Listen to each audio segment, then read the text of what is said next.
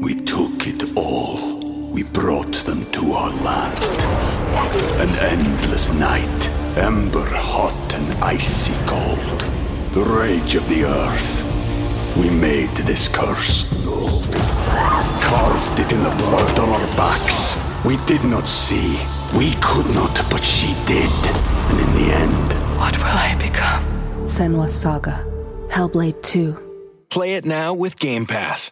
Step into the world of power, loyalty, and luck. I'm gonna make him an offer he can't refuse. With family, cannolis, and spins mean everything. Now, you wanna get mixed up in the family business. Introducing The Godfather at ChumbaCasino.com.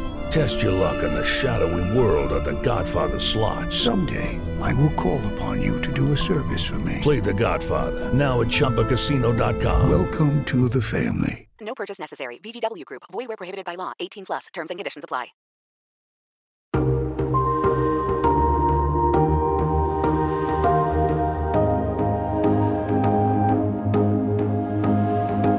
From Variety, celebrating 115 years covering the business of entertainment, this is the Award Circuit Podcast. My Emmy experience feels like a dream because it happened in quarantine. So, That's right. did it happen? It or, was, did. or was it like an elaborate prank?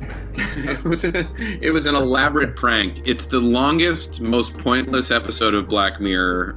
Last year, Maya Rudolph won two Emmys for her voiceover work on Netflix's Big Mouth and also as a guest star on Saturday Night Live. But she won the Emmys while watching them virtually from home, so as Big Mouth co creator and star Nick Kroll jokes, maybe it was all a ruse. I'm Michael Schneider, on this edition of the Variety Awards Circuit podcast, we have a wild chat with Emmy nominees Nick Kroll and Maya Rudolph, and we talk Big Mouth, but plenty more too. You're going to want to stay tuned for that. Later in the episode, we also chat with Auntie Sima from another Netflix show, the addictive Emmy nominated series Indian Matchmaking. It's all next on this bonus edition of Variety's Award Circuit podcast. Stay close. Season 4 of Netflix's delightfully filthy coming of age animated series Big Mouth focuses on anxiety. The anxiety of growing up, of figuring out who you are, discovering yourself, accepting yourself, and more. The season starts out at summer camp before 8th grade and introduces new characters such as Maria Bamford as Tito the Mosquito, the anxiety ridden insect who targets everyone. Of course, co creator Nick Kroll is back as Nick, the self conscious, almost adolescent boy with overprotective parents, while Maya Rudolph is Connie, the hormone monstress, who initially was Jesse and Missy's hormone monster, but has become Nick's as well, well, at least for a while. We need to talk about us. Ugh, fine. Let's just do it on the bus. I'm not getting on the bus, sweetie. Why? Because it smells like BO and jizz? No, those are my favorite smells. You know that. No, Nick, I can't do this. Uh, What do you What do you mean? I mean, I can't be your hormone monstress anymore. Oh, come on. We had one fight. Is this about the hair comment? Look, No, I'm sorry. It's not that. Although, motherf. Hey, listen, we had some great times together, and I know you're gonna make some other monster really, really happy. Oh, oh, oh hold on. Are you like breaking up with me right now? Is this because of Jesse? I was with her first. It's a conflict of interest. Fine. You know what? Let's break up. Look, I think you're a wonderful boy. Oh, thank you. You know what? You don't get to be nice to me now, Connie. That's not how this works. And FYI, we're not going to be friends after this. Wait, Nick, come on. Don't contact me on my birthday. I'm not rooting for you. And if anyone asks, I'm going to say bad stuff about you. I can tell you're upset. I'm not upset. Actually, Connie, I'm relieved. Because I don't need you and I don't need anybody. Okay, fine. Goodbye, Nick. Fuck you, Connie. Your hair's dry. Use conditioner. You don't mean that. My hair is fantastic. Big Mouth continues to explore human sexuality and everything around it, including racial and sexual identity, love in all its forms, and having the hugest period ever. Rudolph is again nominated in the same two categories she won last year, while Kroll, as executive producer, is nominated for Outstanding Animated Program, the third year in a row for Big Mouth. I recently spoke to Kroll and Rudolph together, and we talked about season four of the show, in addition to what to expect next season, as well as with the spin off series Human Resources, which dives into the world of the hormone monsters and the shame wizard. We also talk about the shift in Missy's voice from Jenny Slate to Ayo Edebiri, and a lot more. And at one point, Nick's brother enters the room to hand him a sandwich, and things take quite a detour there, too. What I'm saying is, this interview is all over the map, but it's a lot of fun. We started, and I'm not even sure how this came up, on a gray hair that Rudolph had found. There's one hair, one, One gray, gray hair, hair. one alpha falfa. Look at alpha that. falfa right there. That is that is that is age in all its glory. I'm gonna But leave it- it there You should. Like- it's it's because I of can't because I can't pluck it. Did you get it? Nope. Ugh, isn't it amazing when your gray hairs take on a completely different texture than the rest of your hairs? I'm not surprised. I'm gonna be a very wiry, afroed old lady. Is that where you're gonna go? Is that where it's gonna head? Is that are you are you I don't think I have a choice. well, this is a good opportunity for me to tell you about a gentleman by the name of Chaz Dean. That's the guy in the billboards. Oh yeah, it's the guy in the billboards. It's the guy on my Instagram. I spent a lot of time on his Instagram. Are you Jasmine? I might be Chaz Dean if given. Yeah, depending on if I'm being sued for making people's hair fall out, I am I am either or not Chaz Dean. I, I would not be surprised. Well, I would not be surprised. thanks both of you for taking a moment, and congratulations on the, the the nominations. And Mm-hmm. I, I love that you are you are nominated for the exact same things you won last year at the Emmys. So I'm a pretty old fashioned gal. I like to keep things simple. Honestly, like I feel very um I, it just feels very fitting to me and perfect. I like I like that these are my nominations. I'm very proud of of what's happening. yeah, there's like a nice order to it. And Yeah. You haven't, and you are you not? Are you not happy that you were not nominated for short form, outstanding short form, I got over non-narrative, unscripted? I picked myself up. I licked my wounds and I got over it. Hold on one s- hold on one second. I have to mute. This is an actual Emmy walking in. exactly. Um, well, because because yeah, and and and and Nick obviously another nomination in uh, animated program, and uh, it's the premiere episode of season four. That yeah, and I just want to say I'm so so relieved that I was not nominated for voice uh, to because I did not want to be in. Con- I didn't. It would have been embarrassing to beat Maya, and so it's such a relief to not be recognized. You could Uh, kill me off. You could kill me off anytime on this show. You know Uh, that. we we could not. We would literally. There would be a protest unlike anything this country has ever seen. If didn't And I isn't that what happens on like soap operas when like s- the like one of the cast members has gotten too big for their britches? They like the character Yeah. dies. Yeah, Connie got hormone monster cancer, and that contract like she had to operate on herself. that's the deal. And she just and her hair because it would be her hair doing the operation. She was and, doing a hair transplant on herself. and- oh my god, that would be dev. That would be truly devastating. Well, Um, the hard thing about if you were to lose Connie, she she still gets some of the best lines of, of the entire series. No shit. Why do you think I work on this show? yeah. Oh, that's right. But you would still exist. It's crazy to think, right? You would, you would. There's, and the thing is, is Maya is obviously Connie, and she's my mom, Diane, and then she's like a hundred other little voices sprinkled throughout. Um, which, uh, I mean, that's if you if you didn't realize when you get Maya Rudolph, you get uh, you get a hundred little voices But sprinkled. that's how. Connie was born. I was originally, I'm, I'm proud to say I was originally cast as your mother. Mhm. And Fred Armisen and I played your parents, which I thought was like just dream casting scenario. Like if you had to like, who are the two people I would love more than anything to my parents? Like, yeah, Yeah. this makes sense. This makes Yeah. sense. Totally. And then, like anything, they sent they give you these little fun things, these little nuggets, these little fun nuggets that you get to do.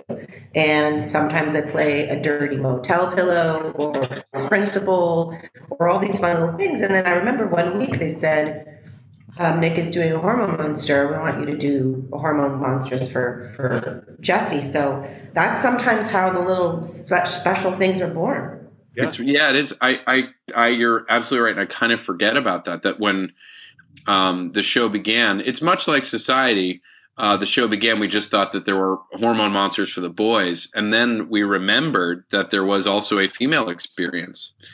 Um, and we rushed to uh, we rushed to fix that and straight to the source. Yeah, straight, straight to the source of female desire, and it was Maya Rudolph. And but truly, and I, I re- very clearly remember working the sessions, and f- and you finding bubble bath, like finding that, and then and then it was off to the races, and then she's become such an important part of the show and the spinoff. It's it's it's been a like it was really it really expanded our our concept of the show once you you got once you found that character of Connie and we realized how seminal important it was for not only for Jesse and her and her arc but the show itself. Yeah.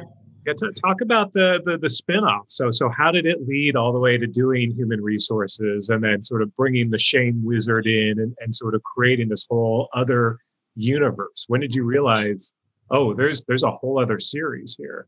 Um, well, I think we, you know, I think it's at the end of season two that the kids go up into the world of the monsters, into the workplace, and we see where they all worked, where Connie and Maury worked, and um, we realize what a fun, rich space that was, and and then I think like after season three, we we kept thinking about that world, and we we kept building specifically like Maury and Connie's relationship between them, and realized how rich that that relationship was.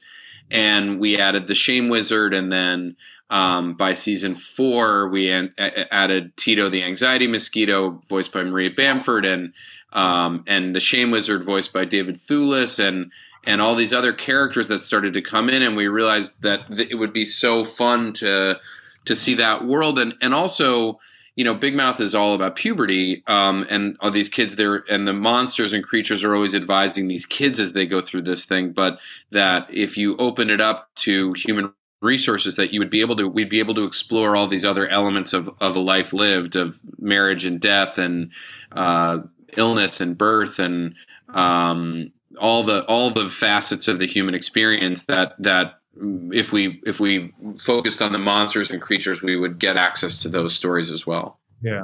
Well, you you mentioned uh, you know some of the the voices. Uh, bringing in Tito the anxiety mosquito. I mean Maria Bamford just perfect for for that role. Yeah, she's the. I mean, next to Maya Rudolph, um, which I think I'm contractually supposed to say. Is that right, Maya? Yeah, is that cool? You're supposed to say No, Emmy, win- Emmy winner. Maya Rudolph? Emmy next to Emmy winner. He has to say that about me when we're when we're alone. Yeah. When we're in when we're in private. I go, hey, two-time Emmy winner Maya Rudolph. Um, do you want to get lunch this afternoon, or Honestly, my my Emmy experience feels like a dream because it happened in quarantine. So that's right. Did it happen? It or, was, did. or was it like an elaborate prank?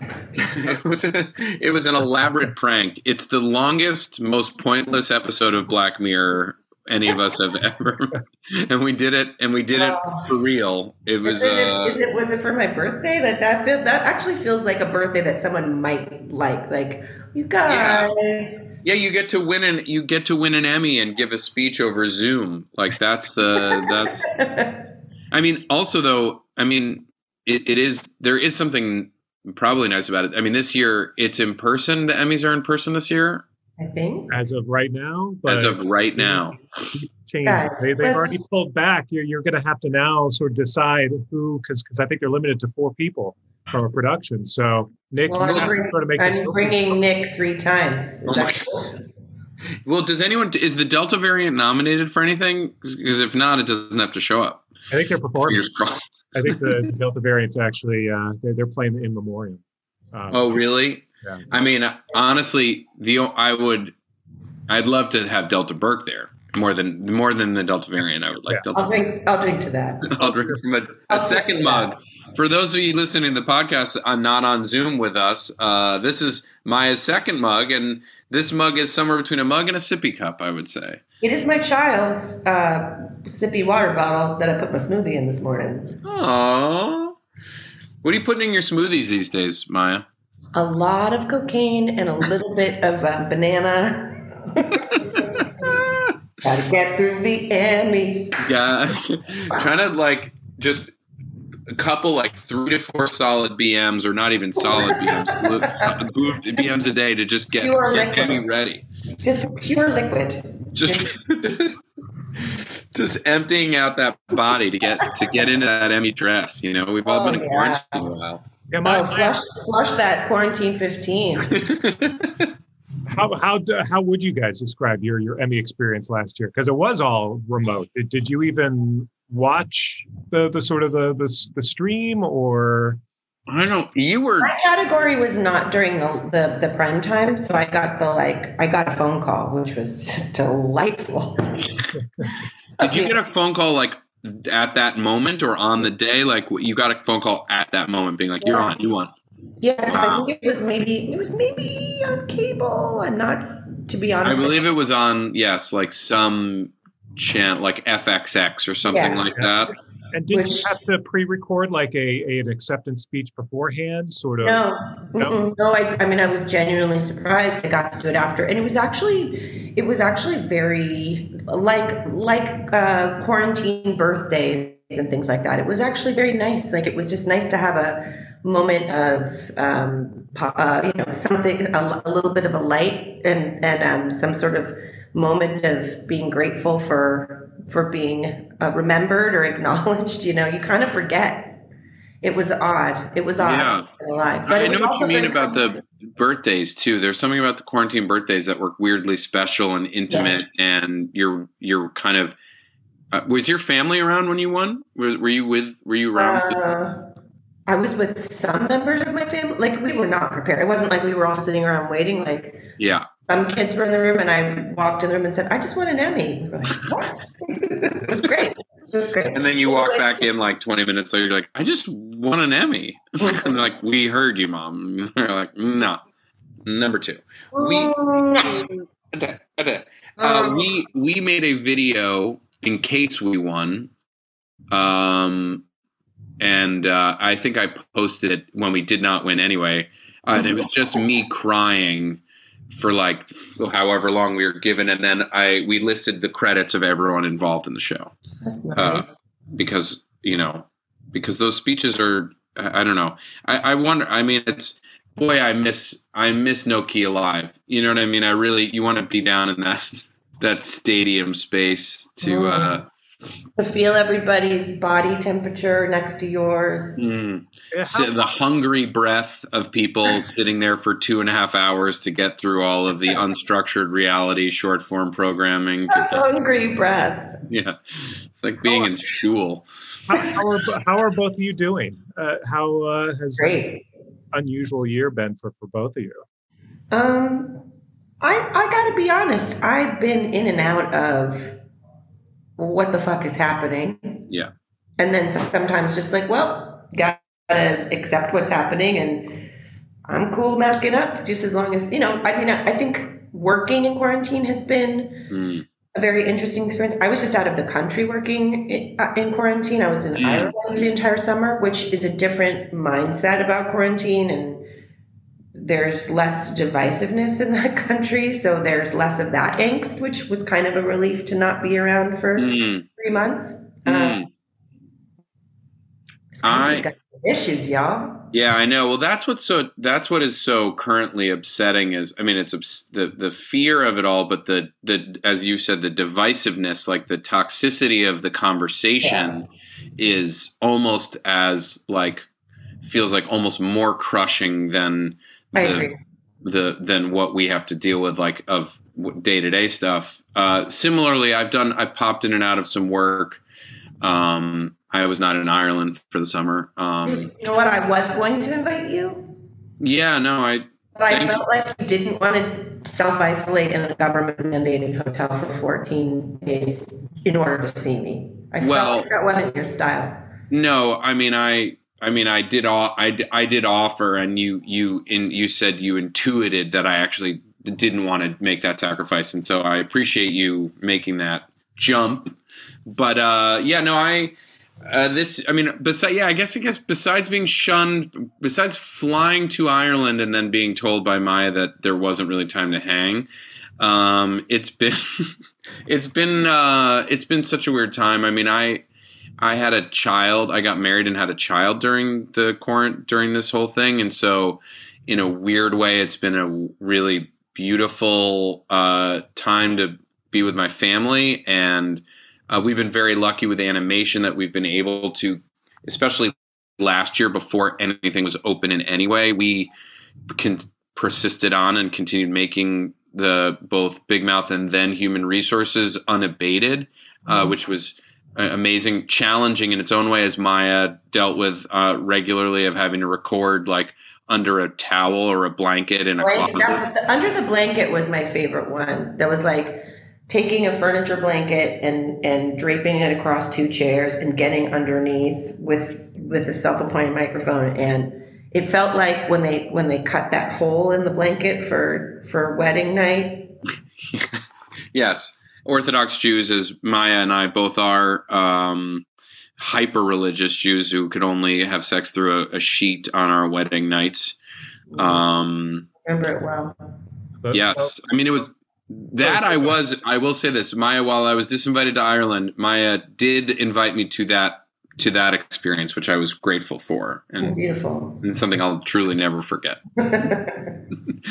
but uh, so the so recording in the quarantine and our, our incredible crew, uh, artists and animators and directors, uh, editors, sound mixers, everybody working remotely during all of this to keep the train moving and and maybe we ended up finishing Big Mouth, which we were in the middle season five, like was done entirely, and all of Human Resources was done entirely in um, quarantine and lockdown, and and it's a it was a really incredible feat. So, just a quick shout out to all of the crews and people who work on these shows who have had to make all these things in isolation from each other and in quarantine and make constant solves and solutions to to get it done is is inc- a real feat. Yeah, yeah, that's going to continue to be an interesting story. The fact that you're recording and in like the, these blanket forts, like Maya was Mhm. saying, and the things that you all were able to do at your homes, and, Mm-hmm. and still pull off something that that looks fantastic. Um, Mm. well, let me let's let's talk real quick about season four and the uh, so you're nominated for the first episode at camp. Uh, obviously, season four sort of kind of has like these different elements. Uh, you kick off at camp before returning, um, but uh, you know, take me to that episode uh, since that's the one that's nominated in, in sort of the uh, you know the fun in sort of you know moving them to that environment. Uh, you know when when things things open up. Uh, you know Nick and Andrew are you know their their friendship is on the rocks. Uh, you had an opportunity to bring in a new character in Natalie. Uh, Mhm. by Josie Totah, which was sort of a, a, a great new sort of uh, you know sort of, uh, element to the show. Mhm. Uh, but you know, how would you sort of like describe what you were sort of going for with with the return of season four? Well, we've we've sort of gone somewhat chronologically.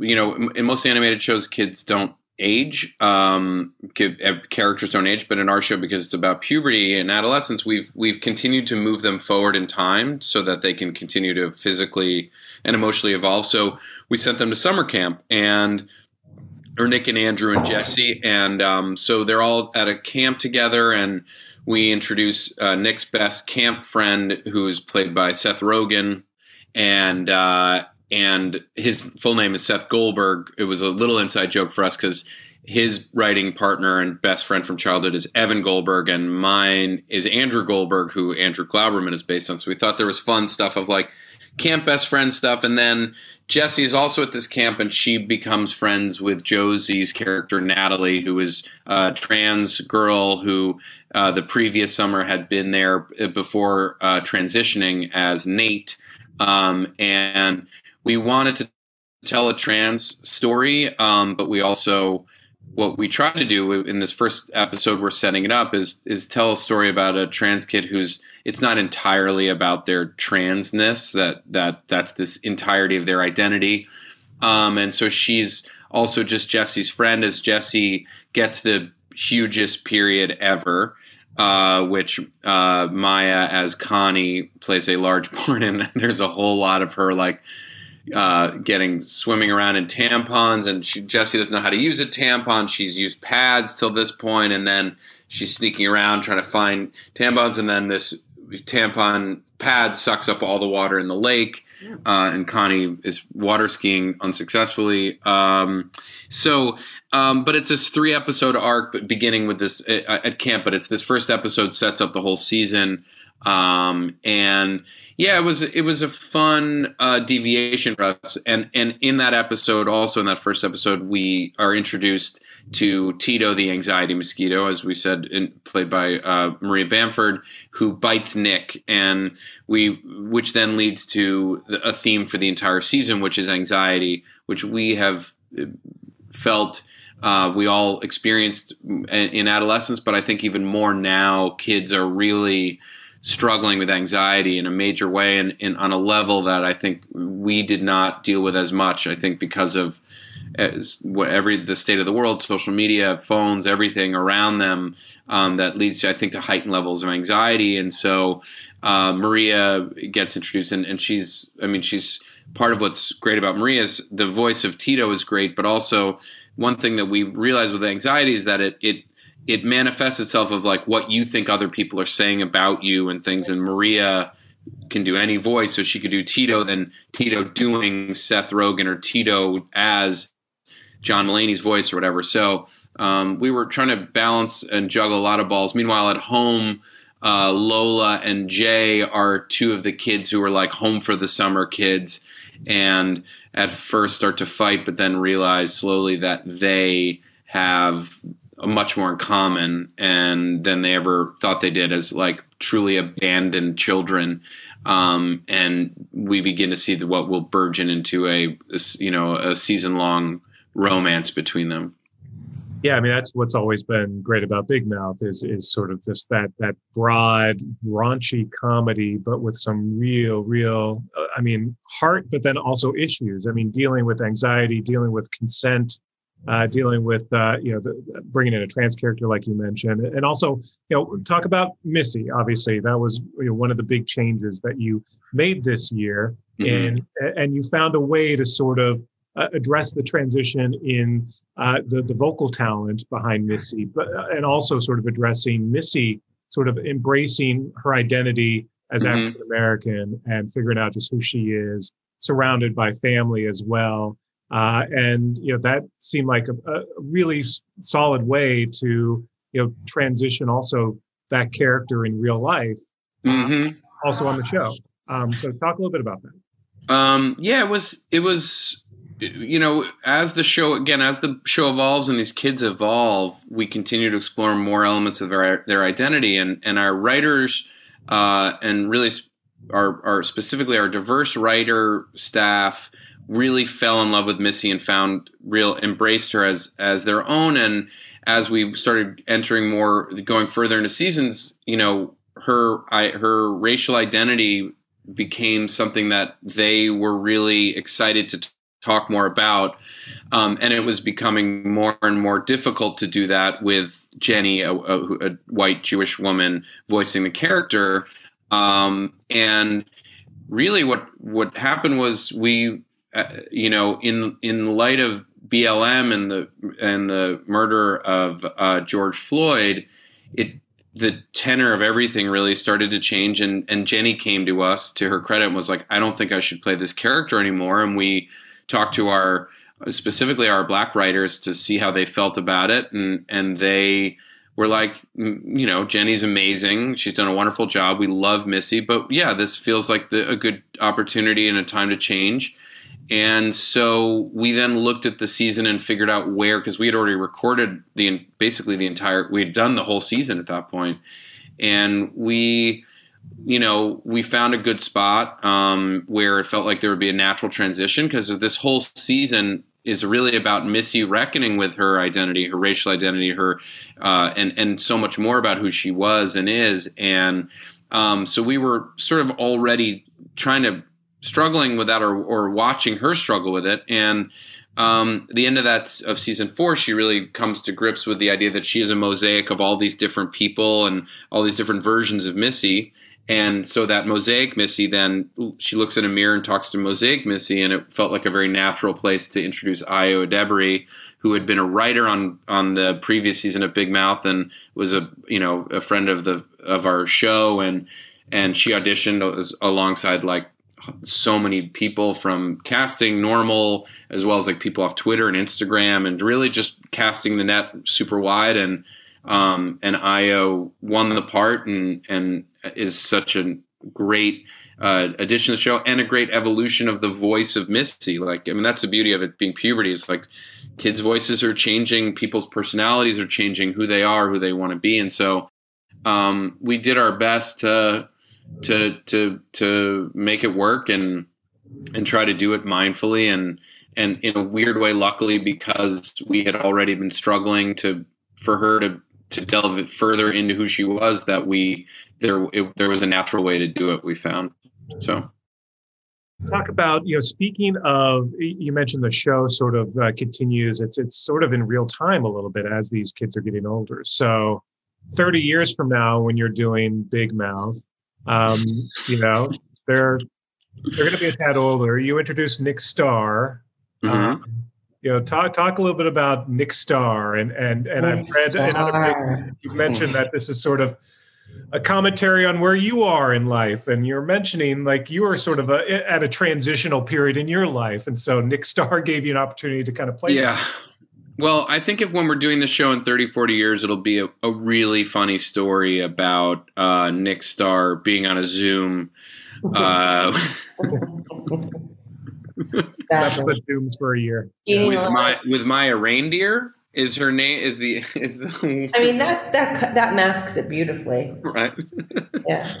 Um talking yeah, about was, fiber, talking about yeah. a lot of fiber and talking a lot about smoothie fibers and sippy mm-hmm. cups and um, the yes, the the you know Nick Nick's character goes on an evolution this season. It, uh, the the hardest thing for me was, is this this season?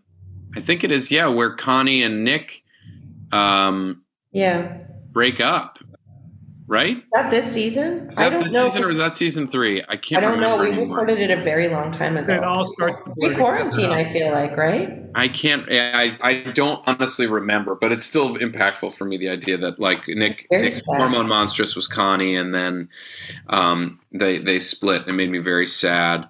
Um, but um, yeah, no, I, I think uh, yes, the show is weirdly like um, is in its own way weirdly somewhat autobiographical in that you know Nick has this whole season about his struggles with anxiety, uh, leading to the end of the season, culminating with a near the end of the season with a anxiety dream about yes, it's this season, it's season four that Nick and Connie break up because mm-hmm. she can't. She's Connie. She's Jessi's hormone monstress and Nick, and she can't be impartial. And right, she's above the Barry's boot camp, and she hears Allison blow out her knee, and that's correct. they, they killed her. They shot Allison. Um, but uh, anyway, Nick. So you know, there's this. He has this anxiety dream about the future, and he meets his or he sees his future self. Nick Starr is like a forty-something um, game show host, um, and it's a struggle with Nick Starr figuring out whether he can be with anyone and whether he's going to be choose intimacy or allow himself to be seen and known and um, and the anxiety around that. Um, it was weirdly uh, some autobiographical about where I was at that time in my life, uh, and um, obviously I I think I I was able to you know art can be really the show is weirdly therapeutic can be um, uh, in that we are we as you mentioned we are talking about very raunchy gross things but we're also genuinely trying to understand what this experience is. And and i think for me the show the reason it continues to be interesting is because it's found puberty is this hugely foundational experience in our lives and it and it affects us for the rest of our lives in so many ways. And so the stuff that I was dealing with in puberty, stuff that I in my 40s I'm still talking about in therapy, and um, so to then have that some of that stuff reflected in the show and and in a weird way help me work through the idea of like no i don't want to be like floating alone in space uh, by myself. I, I i don't i don't want to live that life. I i want to open myself up to you know intimacy and love and stuff. So uh, big mouth saved my saved my life is what i'm trying to say. There you go I think that's that You're be welcome. You're welcome. the FYC ad. Big Mouth saved my life. Oh, that's so sweet. Yeah. Maya, we mentioned that you get some of the best lines of the show. Are there any that sort of stand out, or, or any favorite songs from from recent, either this season or, or recent seasons that? Um, well, I think Bubble Bath took on a level that I was not expecting. um, I, I, like many other uh, red-blooded Americans, were fascinated at its meteoric rise. Uh, it, it, people started making their own songs to it. I saw a drag show done to it. Um, I'm elated. multiple tattoos, like beyond Multiple. multiple. Well, this whole sh- this whole show is multiple tattoos. Th- A Yes. lot of people get big mouth tattoos. I don't know that I'd ever seen that before. Certainly not, you know, in relationship to my own work. I have a whole back tattoo from forever. that makes sense, though. That makes Red. that's on brand. Yeah. yeah, Um, it's um, it's pretty amazing, and I have to say that it's it, it is kind of like the per, the quintessential Connie uh, phrase because it's um, it just embodies her. It's it's the way that she speaks, and it's so juicy and fluid, and and and and sort of like all encompassing of just how much she takes a bite out of language. You know, It's one of the things that I love most about Maya's performance in the show is her ability to find new and wrong ways to pronounce things. But I have Um, to say, like, I miss the days of because when we were when pre-quarantine, we did get to record together sometimes, and um, Nick really speaks Connie very well, and so there'd be times where I'd be saying stuff, and then he'd say, "Can you say it like there, there, there, like whatever it was?" And it was like, "Oh yeah, that's right." He he knows, he knows, and it the just like the perfect little. Mm. Well, that's what I miss. I miss that the most of from this from doing the show, which we were able to do. But I miss like being in the room with Maya, and Yeah, that's huge. it's it really a difference and it's also like it's the thing about the kind of work that i like doing is like i like working with funniest people that make me laugh the most and it just makes me feel funnier and you just create something in the room that's better and we were able to have those moments here and there for for quite a while Mhm. um, and i don't know why more animation doesn't record that way because i think it's a dream especially when you have so many talented people yeah. you get them in the same room it's there's nothing greater Well, and it's like I won't get vaccinated, and so Maya won't get back in the booth. all right listen dude My body, I- my show. My body, my show. my body my show is it i have a great um, place for you to go Oh yeah. it's right over here just come with me Okay. Right You can't see this, but she's gonna lure me to Ireland again. no it's my it's my anus you can fuck it. Which is go ahead. say, Maya, what was it like to do um, SNL this season in front of an audience in an age where not many people were getting to? Uh, it was challenging. It was it was challenging because it was so different, but then weirdly similar to what Nick was saying about Big Mouth. Like it did become a bit therapeutic. It was certainly therapeutic because we were dealing with this was pre-election, and we were dealing with the fucking bizarre time that we were going through in real time. I mean, I was there the week that Trump got COVID, and so and I think we found it on a Friday and things had already been written you know and so they they got rewritten and things were changing in real time or you know when we finally um you know found out about the election it was saturday morning you know before the show. And um it was exciting. It was I, for me having been in that building for so many years and having it be my home it was comforting um, because I knew that it was being handled safely. And I feel like anything that's happening in Rockefeller Center,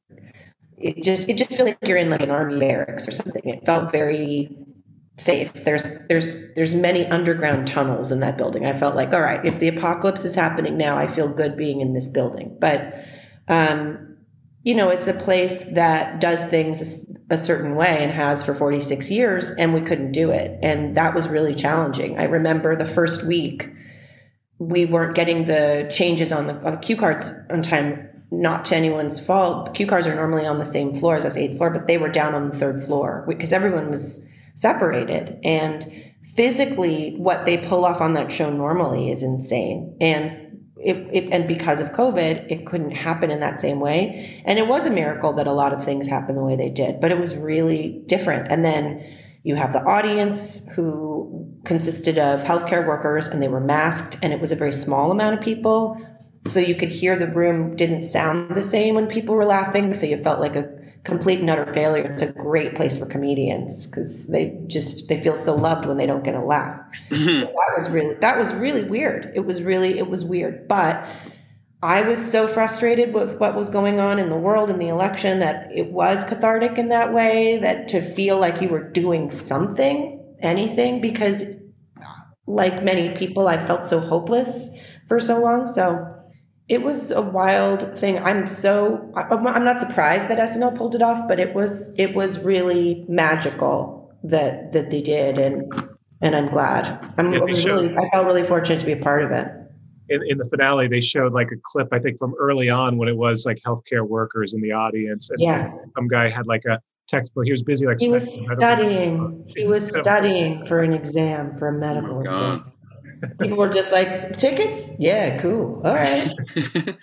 but I just, I will just say, as like a, the idea that I work with Maya Rudolph is crazy to me because it's, as a fan, like it really is like it, it there. It's easy. It's weird to think of yourself in this way, but it's much easier to be like, oh, thank God for Maya Rudolph.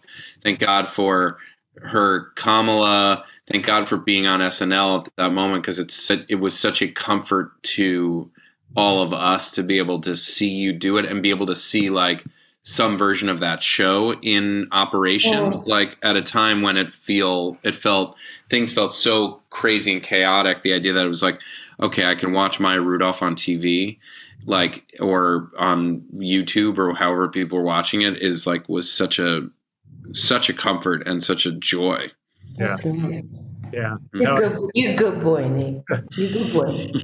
and then as things sort of calmed down the second half of the year to of course see Maya Rudolph play Beyonce on the Hot Ones eat, eating hot chicken wings is That was fun. I still think oh i have not seen that That was fun. That was really fun. That was that's like like my that's a combination of my two favorite things right there hot wings and Beyonce.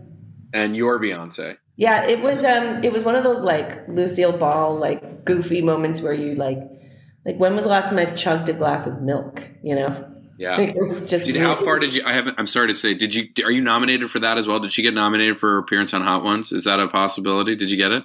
Yeah. Yes. uh, did you? Um, how far did you get?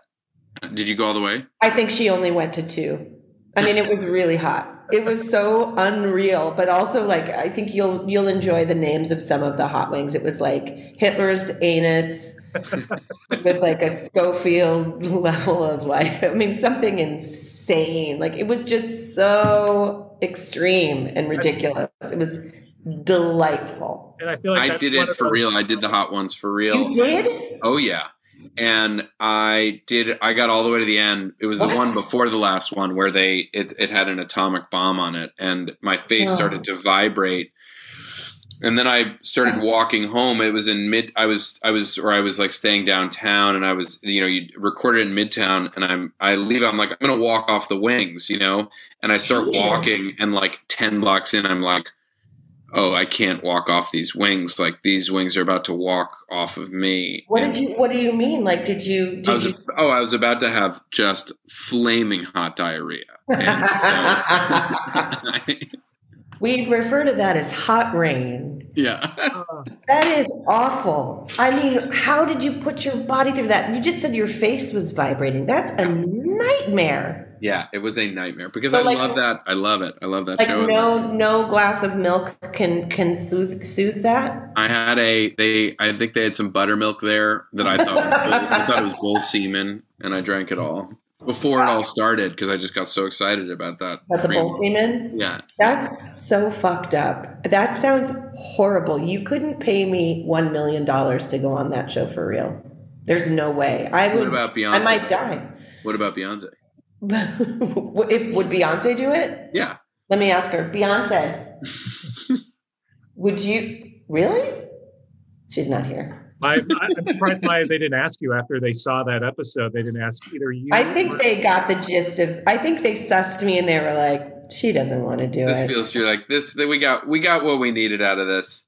Exactly. We we we. It's done. That we took care of that. I took care of that for me and Beyonce. She doesn't have to do it now. She's good. I just I imagine the SNL writers like you know it's it's I'm sure just a joy whenever you are there, Maya, because they know it's like we could just like anything you do, you, it'll be funny. Like I have to say, it did feel like a joy, and I think that's why. I mean, I love that show because it was my childhood like dream. You know, for me, being there and being in that building, I don't have many like elaborate childhood dreams. I did want to do Broadway, that didn't happen, but I think we're good now. I'm not interested Really? in getting on the boards at like fifty. Yeah, we're good. We're good, but but Shit, honestly, I gotta, yeah, I gotta write it now. Okay. but but you know having something mean something to you and loving something feeling like you've accomplished something or feel and i brought my family and like we've been in quarantine and like kids now know snl really well so that felt really nice and um, it just was very meaningful and i feel an absolute joy when i'm there even in quarantine. We made it work. It wasn't the easiest you know and people they don't have the pitch meeting anymore in that way and like people are masked and it's not the same. Like there's no 17th floor writers room. It's not people carrying on and going to a bar after and just kind of you know letting off steam and coming up with dumb bits but the essence is still there and a lot of the people are still there which makes me happy and you know just to have created a home for myself feels so good so being able to go back to that is i think again in in light of what the world feels like is i have such an appreciation for the things that mean so much to me so i was just on a cloud. I had the best time because i love it i love that place and being able to be goofy there and i think people know that enough about me now so it's it is a luxury to feel like people can write for me in that way. So I think Mikey and Streeter wrote that Hot Wings thing just like, oh yeah, Maya will do it. This will be fun. It'll be good. You know, and and that's what I like about the show. That's what feels the most fun Yeah. to me is getting to goof around with people I, I love to goof around with. Yeah. Oh, that's that's so great. Well, um, Nick, let's talk about uh, you know what to expect in in upcoming. Uh, you know, you so you mentioned season five and and the Well, well, I just want to say what you can expect is that I'm going to adapt the what to expect when you're expecting the movie into a musical for Broadway to Maya to start. so that is Um, can it be sitting down though? Can yeah, I no, no, of down? course. She's yeah, she's eight and a half months pregnant, Okay. so she's just sort of hanging out on a lazy boy, Okay. um, and singing sort of about being. Lazy boy, lazy boy. Is that does that sound about right? That's about right to me. So that's the thing when you when you when you write for Maya, you just give her a situation, and she can kind of then she makes it better. She makes it she makes it work. Can it Um, be kind of like adapted to that Bette Midler thing where she was um, Dolores? What was her character that was in a wheelchair because she was a mermaid, and so I can just wheel around? yeah, whatever it, whatever that is, yes, for sure. Well, t- the whole movie, the whole play, the whole Broadway show is you in the lobby waiting to be admitted in the wheelchair With a before mermaid? you give birth. So Oh. like she's got to be. I'm not. I'm not a mermaid. You're well. You are a mermaid giving birth. It's Got it. uh, it's called the Big Mermaid, and it's So it's a water birth. It's a wa- yes. It's all. It's always a water birth. This is interesting. People Um, and there's don't know what to expect when mermaids give birth. Yeah, it's what to expect when you're expecting a, a, a mermaid water birth, and it's, Disney's tied in now because it is sort of Little Mermaid. They own some rights to it. So sorry, but see what happens when you when you get these guys in a room together. lose, you lose. the Um, workshop. this is my brother here is delivering a sandwich. Oh, great! Wrap service. Oh my my- Jeremy. Hi, Michael, Maya. Hello. how are you? Happy Friday. Happy Friday the thirteenth. Whoa. There. This my brother's delivering me a sandwich from the deli that I went to in high school all the time. I still remember the name of the sandwich that I got. I was going to say, did you get the same sandwich? Yeah. What is it? It's the chicken cutlet with uh chicken cutlet with bacon. Oh, baby. Yeah. Baby sandwich. I worked hard on my my interview. I worked hard on my variety podcast. I deserve my baby sandwich. Yeah. You do. Um, you do. What's what's the name of the place, the sandwich shop that you got it from? Rock Ridge, Rock Ridge Deli. There we Which, go. If you're a, if you're a Blazing Saddles fan, it might. Mhm. Rock Ridge. Yeah, it's uh, no connection to that though. Yeah, it's an Italian friendly from uh, Calabria. I'm still going to tell Mel Brooks. I will do. Bye. Nice to see you. Nice to see you. Yeah, Thanks. Happy Um, Friday the 13th. Jesus, it's the second time you brought that up. It's Guys. the second time. Don't worry about it. Um, what to expect? Uh, season from season five of Big Mouth. Yeah. Um, so many laughs, so many good times. I don't, honestly, I we finished writing. s- I don't know. I don't remember. I don't remember where we are. You know, because season four is aired. We finished season five a year ago. We've written. Wait, what am I saying? I think I know, but I no, maybe I don't. I'm getting a little confused because of human resources too. Yes, and that's okay. So, oh, here's there is a new. Um, there's a there's what to expect is. Um, God, I'm I'm now I'm panicking. What what you can expect? Oh my God, you're sweating. I'm just just pouring. You guys can't see it on a podcast, but I'm it's Pouring. dripping off my nose, droplets of sweat. and then I get nervous and I drink. all over again. I Oh drink my the God. drip. Get I some buttermilk.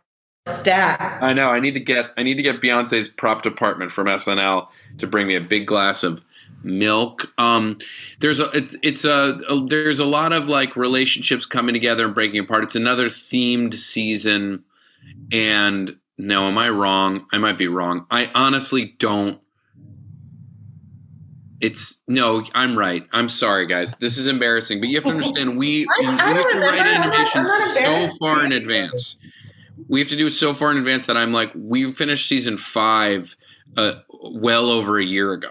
At least. Yeah, so it's um some we got some great we got some lots of laughs. We got some big heart. Um we've got uh we Maury and Connie's relationship really starts to develop further in season 5 That is correct. We get some Um, nice, nice quality time. and um and we do a lot of we do some stuff that will set up some new characters for human resources as well um it's kind of this really fun weird thing that we'll we'll be experimenting with but where you have this other show where you know Connie and Maury are are somewhat the bridge between Big Mouth and now Human Resources, and there's stuff that's happening to them in in Big Mouth that transitions over to Human Resources, and then we're now writing. We've now written Big Mouth post Human Resources, and their relationship continues to evolve through it. So it's kind of a really fun, weird way. I don't know if there are other shows where that happens like that, but um, like you're not checking in on Sam Malone on Frasier. You know what I mean? Well, there was Joanie Loves Chachi. There was, and politically, Maya and Scott Baio are very aligned at this point. oh, yeah. So this is the, uh, the, the the BMCU, the Big Mouth Creative Universe. You're you're Exactly. It's a mul- oh, it's a multiverse. Yeah. It's a multiverse. Yeah. multiverse. It's the multiverse, as we've all suspected. Very excited about that. Um, well, congratulations on the nominations. Thank you. And, Very uh, proud.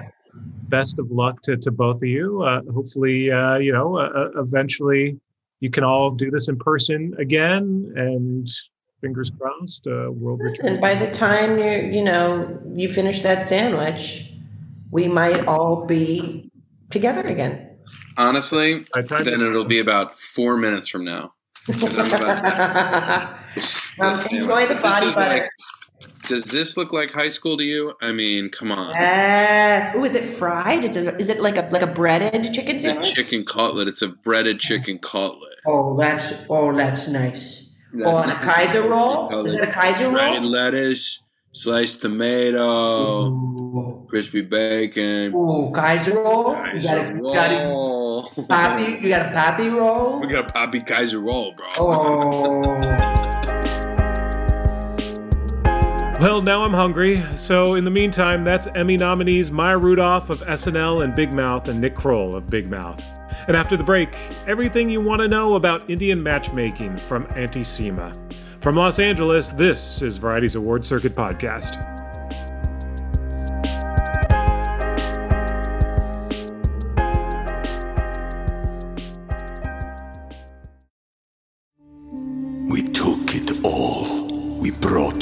To our land. An endless night, ember hot and icy cold. The rage of the earth. We made this curse. Carved it in the blood on our backs. We did not see. We could not, but she did. And in the end, What will I become? Senua's Saga. Hellblade 2. Play it now with Game Pass. And we're back. It's the Award Circuit Podcast. I'm Michael Schneider. Netflix's Indian matchmaking offers an inside look at the custom of matchmaking in Indian cultures through a contemporary lens. Matchmaker Sima Taparia guides clients in the US and India in the arranged marriage process, offering an inside look at the custom in a modern era. Cheers. Cheers. What would be like a relaxing 10 days for you? What would you do for 10 days? Why did you put the word relaxing in front of it? Can you relax? Not for me. I will talk to you never. so fickle minded and fussy. And I'm here to help them. In India, the marriages they are between two families. So the parents guide their children, and that is the work of a matchmaker. Very nice person, understands sense of humor. You know how I hate comedy. Variety's Jazz Tangcay spoke to Auntie Sima from Indian matchmaking on the contestants, dating advice, and how she got into matchmaking. But first, she talked about the amazing reaction that the show has received around the world. when we shot this uh, Indian matchmaking, I never thought that this show will rock the world. And this has touched the millions and millions of people's heart in the world. People who have watched this show, they have liked me. They have liked the way I portrayed myself, my Indian values in the show. My honesty and the way I'm talking, the way how I'm talking to you, the same I'm talking there. Because it's an unscripted show it's a reality show. There are no dialogues. And whatever it's coming from my heart and the way I work with Indian community here and in US and all, so that I have portrayed, they have portrayed me the same way, how I behave, how I talk, and how I work. And people, they identify themselves, they relate to themselves in this show. So people, I have asked some thousands of ladies and gents, what did you like in the show? they said we loved Sima auntie. I love that. I would. We love loved to... Sima auntie. I told her uh, like uh, what what you liked in Sima auntie. She's so simple. She's humble. She's honest, and she's just straightforward. The way she is, she is in the show. Nothing is extra. Like what she's in the real life, the same thing. She's so simple and straightforward. So Jazz, they have liked me in the show. And I never dreamt that the show will rock the world and the whole world will love me. I just worked for love and respect for me. And I got love and respect from the world. And fame was the byproduct. Hmm. So God is great. People have loved me in the shows as. So did you love the show, Jazz? Did you like the I, show? I loved it. You know what I loved about it? You know, it's Ah. not just not just what you were saying about the values, but I also loved the characters. Like, you know, Aparna became uh, an internet sensation. Why do you think she was the one that stood out above everybody else that was on on on this show? Uh, Jash, even she was honest. So people have loved her. And she changed. After the show, she changed a lot. Her nature was changed after the show. First, she was different, Aparna. Then, after when the show was ending, she was a different peer character. So she has changed herself for good. So mm-hmm. people have loved her. How did the show change you? You know, you talk about it changing Aparna, but what about for you? What did it bring into you, your world? Uh, Jazz, the show has changed me. Like on 17 July, the show was released. And from 18 July, I, I used to get 1,000 phone calls, 1,000 daily. So it was maddening. It was COVID. Nobody was there to pick up the phone. But the people throughout the world, they called me for three, four months daily. I used to get 1,000 phone calls. I got some 5,000 uh, profiles, biodatas for matchmaking, for inquiries. I got thousands of phone calls. So the, the show, the people wanted me to work for them. And in my life also, the show has changed me a lot. I never dreamt that the show will rock the world and people will really love this in each and every corner of the world. And the show and the US people told कि Sima has put India on the world map. Such a big thing they have told Jazz that everybody is just talking of Indian matchmaking, India and Sima Taparia. So thanks, God is great. Uh, yeah. And my responsibility also increased because I have to I have to work for so many people. I'm helping them. So it's I'm very proud that I'm helping those people to find a proper match. So the show has changed me in this way. Yeah. I mean, when did, you know, the show obviously sparked an interest in matchmaking because, you know, traditionally it's, it's you know, the the spotlight has always been on dating shows, but talk about how you know you got your start in matchmaking and how the industry has changed since you started uh, after seeing the show all the youngsters they want now to that they came to know what is the concept of arranged marriage. So many youngsters have changed from love marriage to arranged marriage. They say it's first they thought arranged marriage is something different, but after seeing the show, they came to know, ki, oh wow, we can give a list of criterias and then the matchmaker can match that. So it's very nice. So now the youngsters, so many people have changed their concept from love marriage to arranged marriage. So the show has changed them after after seeing this show, they have changed the concept. They have understood the concept what is arranged marriage. And what's so interesting about that, you know, you you talk about arranged marriages, you know, this is it's bringing that concept into Western world because it's so much a part of Eastern culture. But talk about, you know, the families, like how, you know, like, and I'm going to use the partner as an example again, like her mother was always involved in it, you know, in that, like, how much should the the families and the parents all all weigh in and give their their opinion? Where is that ultimate decision? Is that gonna be with the the couple or is it the parents talk about those expectations? In arranged marriage the involvement of the family is there both the families from the girl and from the boy. So it is uh, like uh, uh, it is a bonded thing. When two families are involved, the bond becomes more strong. And some, if some problem is there between the girl and the boy in the marriage, the two families come and they stand, stand and they work out the problem. That is the advantage of the arranged marriage.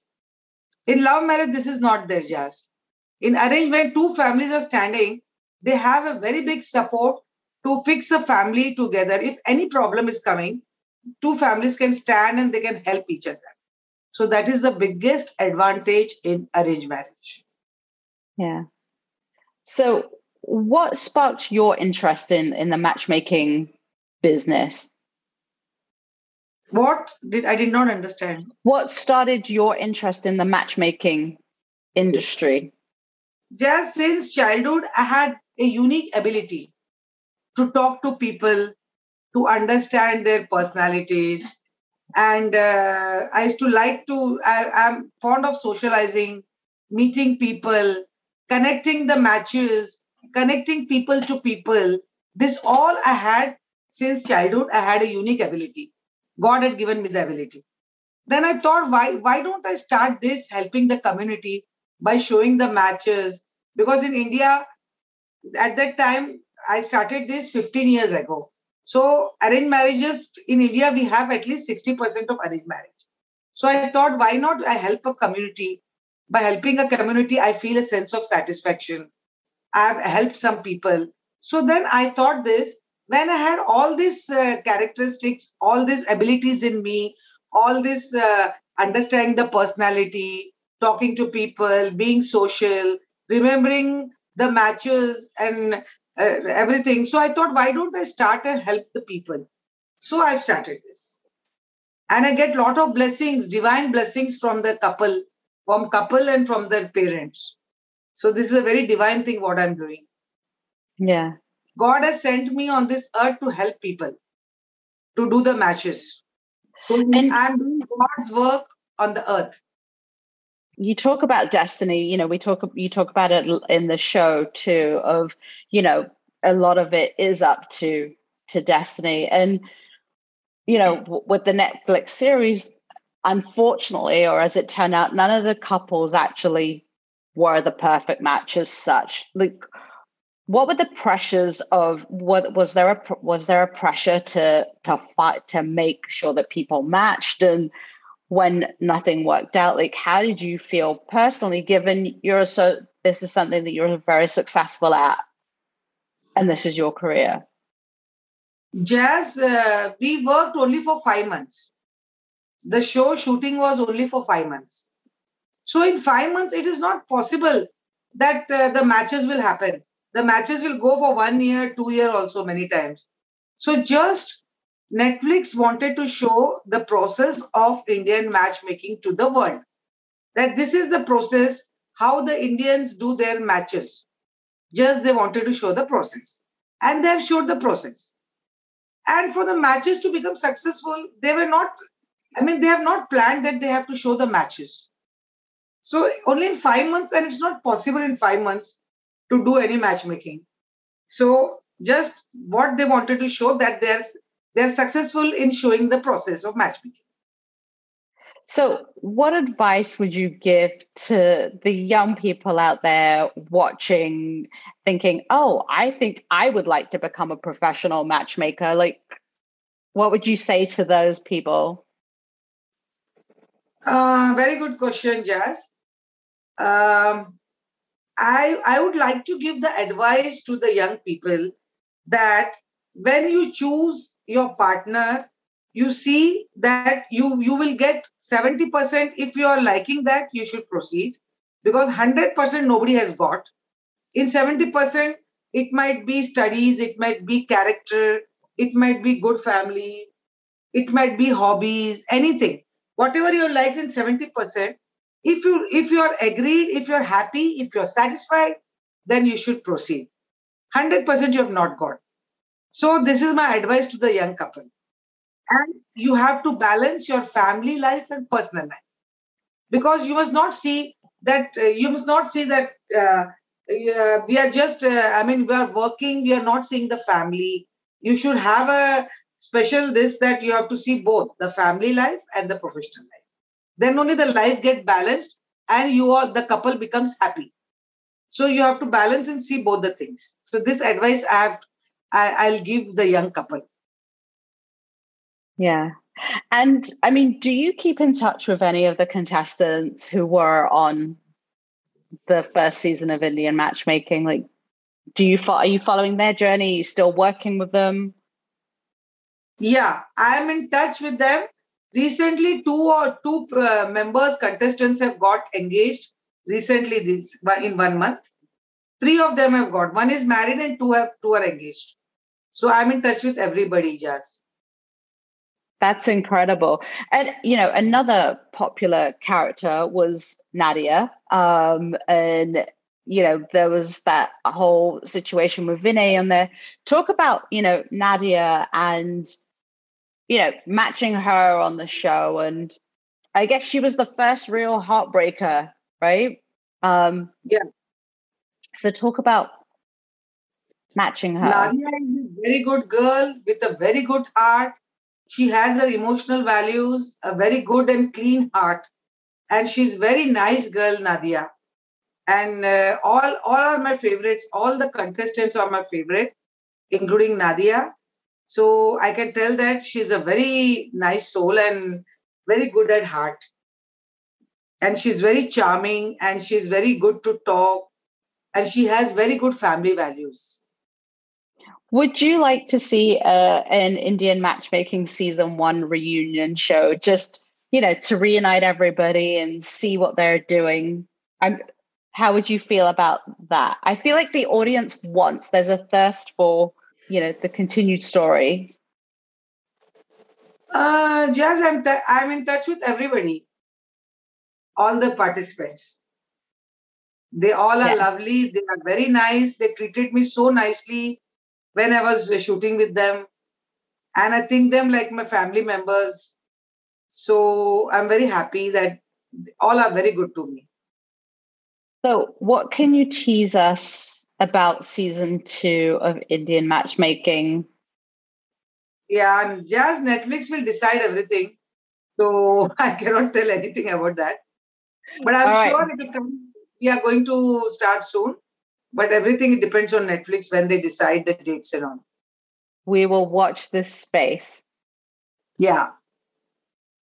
Do you have any any last words of advice for people out there? I would tell the people that little compromise, little adjustment, and little flexible. If and little love and respect, give and take for the couple. If you follow little these things, then the life will go smoothly. You all will not have problems because compromise we do everywhere. Why not we do in our married life? We do at our work, we do everywhere. Everywhere we do little compromise and adjustment. And if we do in our married life, then the married life will go smoothly. So this I, advice I give to the people. What do you think of dating apps out there? Like there are so many. What do you think of Jazz, I don't know anything about them because my way of working is different. But good luck to them. I can just wish good luck to them. That's Sima Taparia, star of Netflix's Indian Matchmaking.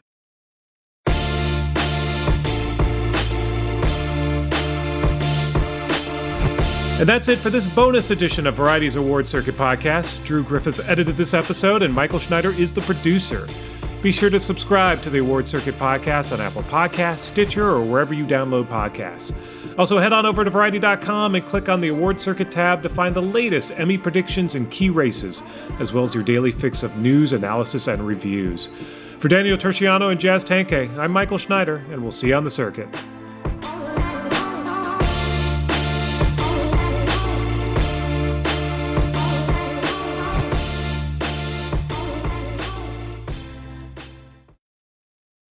It is Ryan here, and I have a question for you. What do you do when you win? Like, are you a fist pumper? A woohooer, a hand clapper, a high fiver. I kind of like the high five, but if you want to hone in on those winning moves, check out Chumba Casino. At chumbacasino.com, choose from hundreds of social casino style games for your chance to redeem serious cash prizes. There are new game releases weekly, plus free daily bonuses. So don't wait. Start having the most fun ever at chumbacasino.com. No purchase necessary. Group. Void were prohibited by law. See terms and conditions. 18 plus. Hello, it is Ryan, and I was on a flight the other day playing one of my favorite social spin slot games on chumbacasino.com. I looked over the person sitting next to me, and you know what they were doing? They were also playing Chumba Casino. Coincidence? I think not. Everybody's loving having fun with it. Chumba Casino is home to hundreds of casino style games that you can play for free anytime, anywhere, even at 30,000 feet. So sign up now at chumbacasino.com to claim your free welcome bonus. That's chumbacasino.com and live the Chumba life. No purchase necessary. Group. Void were prohibited by law. See terms and conditions. 18 plus.